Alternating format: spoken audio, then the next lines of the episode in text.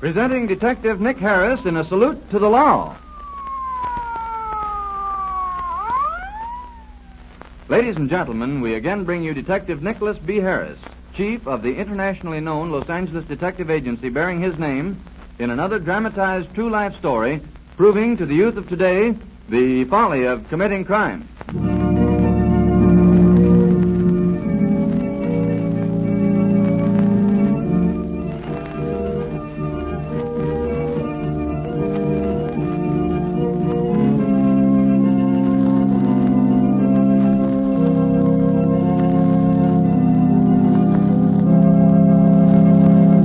And now, Mr. Harris. Thank you, Mr. Applegate, and good evening, everyone. In your line of work, Mr. Harris, I suppose you encounter fanatics with fantastic schemes to reform or save the world? Uh, yes, George. And they're not only uh, always so fantastic either. For instance, there was a man who called himself the Avenging Angel. The first time I met him was several years ago when a quiet, uh, well dressed gentleman called at my office.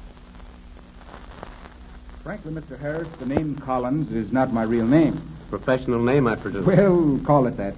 It won't be necessary, will it, for you to know my real name? Well, that depends entirely on what you want me to do. All I want is your help in helping me to help others. How? Well, I wish to be known as the Avenging Angel. I don't quite understand, Mr. Collins. Well, to avenge those who cannot avenge themselves, to punish those who would otherwise go unpunished. Well, the law takes care of that. The law tries to, or is intended to. But aren't there cases where the law is not applied? Cases within the law, perhaps, where a great wrong and a grave injustice is perpetrated, yet nothing is or can be done by the law enforcement agency? Well, unfortunately, Mr. Collins, there are such cases. Well, it's in situations of that kind, Mr. Harris, that I wish, with the help of your agency, to play the role of the avenging angel. Hmm, I see. And just when would you like to start? At once, if possible. Well, here's a case that has all the earmarks of being the kind you described. During the noon hour, the switchboard board girl took a call asking us to send someone to an address on the out- south side. Checking back, we found no telephone at that address. Ordinarily, that would have ended it, unless we heard from it again. But it so happened one of my operatives, Joe Martin, had business at San Pedro, so I asked him to stop on his way down to investigate that phone call. I guess the woman didn't realize the window by the front door was open from the top, so Martin could hear everything she and her son had to say. I don't know where those men could have taken your father, Jimmy. Look through the window, Jimmy, and see who that is. It's a man, Ma. I bet I know who he is. Who, Jimmy? The man from the detective agency. Detective agency? Yes, the one I called from the phone at the drugstore. You call detective? Oh, Jimmy, you shouldn't have done that. Well, Oh, gee, Ma, we gotta do something about getting Dad back. Oh, but I told you what those men said they'd do to us if we notified the police. Sure, the police. But they didn't say anything about not calling the detective agency. Oh, it's the same thing, son, or worse. Oh, tell him to go away. Tell him it's all a mistake. But gee, Ma. Oh, never mind. I'll tell him. And don't you say a word, Jimmy. Understand? Not one word. Yes? My name's Martin, ma'am. Mr. Harris of the detective agency asked me to stop here. But what about? Well, I don't know exactly. Uh, that's what I expected you to tell me. Well, there must be some mistake. No, no. This is the address given us over the telephone. Why, I didn't call you. I'm sure it's a mistake. Anyway, I don't want to talk to you. Now, look, Mrs. Newton, if you were in some kind no, of no, trouble. no, no. I'm not in any trouble. And anyway, I can't talk about it. Well, now, Mr. Harris will be glad to help you. I can't talk about it, I tell you. Please go away. So, uh, Martin had to go down to San Pedro on his other case. And he gave me that report over the telephone, Mr. Collins, just before you came in. It's plain that this Mrs. Newton is in serious trouble. And too terrified to tell anyone about it. But from what you've heard, does this sort of case interest you? It sounds like just the sort of case I'm looking for. Can you go with me now to call on Mrs. Newton? yes, but I think we'll get further talking to her son, Jimmy. Well, how can we? I mean, without seeing Mrs. Newton first. Shouldn't be difficult. If we can get to Jimmy's school before closing hour, I'll pick up a map on the way out that'll tell us which school he attends.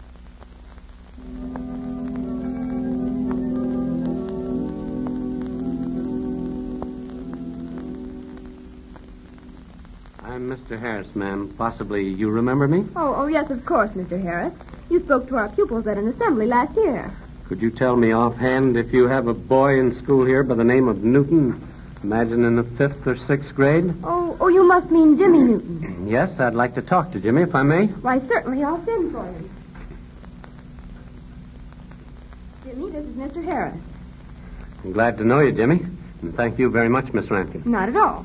Are you the detective? Yes, Jimmy? Gee, I'm sure you came. Are you? Well, look, suppose we walk out to the car.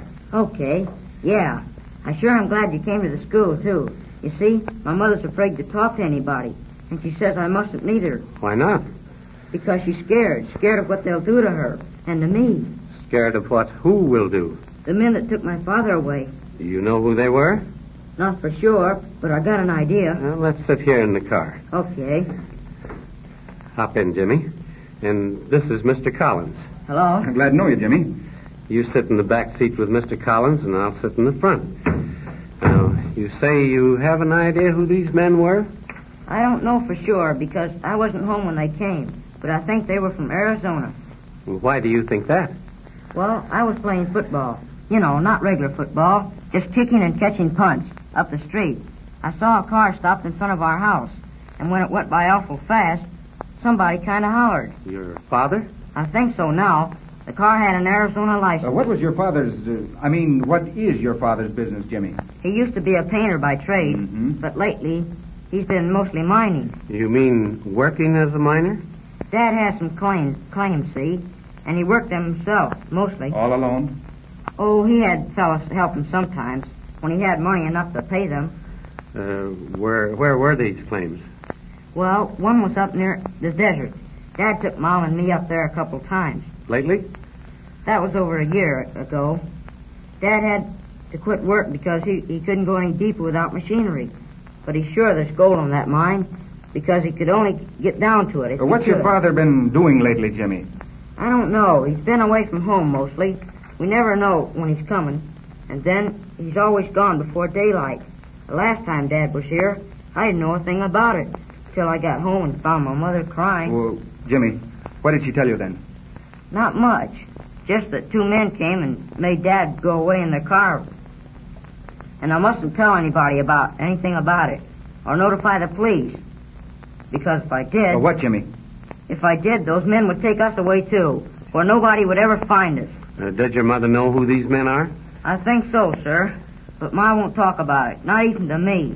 Gee, what are we gonna do? Well, the first thing, Jimmy, is to persuade your mother that we're her friends and only want to help her. We'll drive you over to your own home now. Because you see, Jimmy, unless your mother will tell us all she knows about these men, it'll be hard for us to do anything about locating your father. Yes, sir. You turn to the right at the next corner. I know, Jimmy. This is the street. Yeah, it was right here where us kids were playing football, like I told you. When that car with the Arizona light. Hey, look! Uh, what, Jimmy? Look, there's a car coming around the driveway now. They're coming out fast. They're going two blocks They're ahead. turning to the left. Please, look at them go. Look at them skid. No. Gee, they're gonna Oh, crash. no, you they, are. they made it. Did you recognize that car, Jimmy? Huh? Never saw it before. Anyhow, I don't think I did. Looked like a brand new car. I bet it was those men, because who else could it be? Well, we'll soon know. Let's go to your house. All right. Come on, Jimmy. Mom, hey, Mom, it's me, Jimmy. Hey, Mom. Gee, that's funny. Gee, Mr. Harris, maybe those men. Did you key, Jimmy? No, Mom's always here to let me in. Or if she's out to the store or anything, she leaves the back door key under the steps. Can you see anything through the window, Mr. Collins? No, Jimmy. Uh, run around back and see if the key's there. Yeah, sure. I'll go right now. Harris. Yeah. Look in this window, please. Yeah. Dark inside. Hard to see anything. Over in the farthest corner. Isn't there something, someone lying there huddled against the wall? You're right. Must be the boy's mother. And she looks as if we might have come too late. I'm going in through that window, and when Jimmy comes back, keep him out here until I call. Right. I'll open that door from the inside. No, the key isn't there, but Dad's old car's in the garage, so Mom must be. Where's Mr. Harris? All right, Jimmy. Mr. Harris broke the window in order to get into the house. Then you did see something. Mom, let me go. Let me go. Mr. Collins, please. I gotta get in there. Mr. Harris will open the door for us in a minute, Jimmy. It was those men. It must have been. What have they done to I Mom? don't know. I, I don't know any more than you do. Oh, let me go so I can see. Jimmy, Yes, sir. now get hold of yourself. Your mother's going to be all right, but she's badly hurt, and you can help her most by keeping the stiff upper lip and taking this like a man. Understand? Yes, sir. Can I see her? In a moment. No telephone here, is there? No, sir.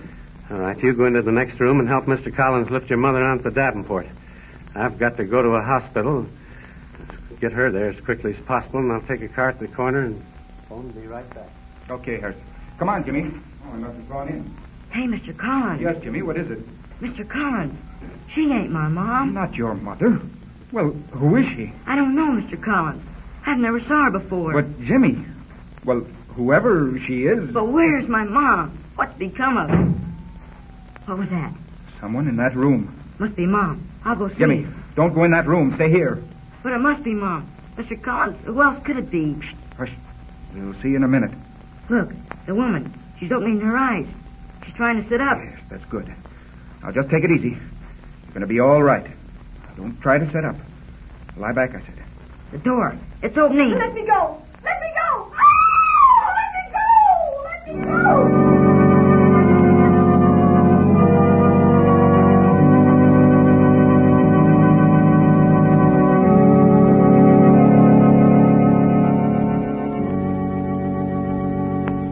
Say, Mr. Harris, is that any way to leave us? Well, sorry, George, but you'll have to wait until next Tuesday at the same hour for the rest of the story of the Avenging Angel. Well, at least, Mr. Harris, uh, tell us who. Uh... No, but we'll begin next week at the precise moment when that door opens, and I promise you that. Well.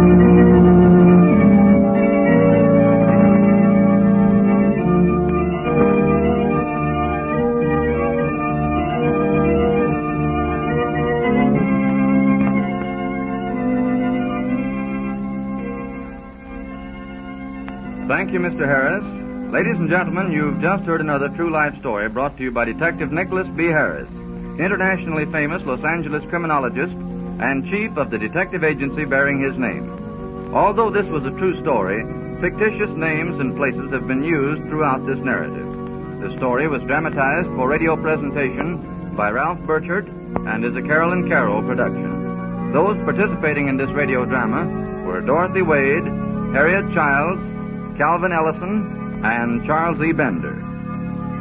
And now, may we call your attention to a new series of crime prevention programs featuring Detective Harris entitled How Detectives Work.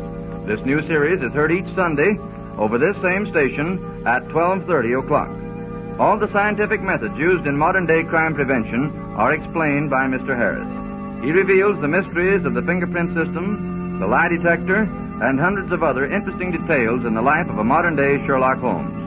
Remember the time, 12:30 on Sundays, the station E KECA and the program How Detectives Work, featuring Detective Nicholas B. Harris.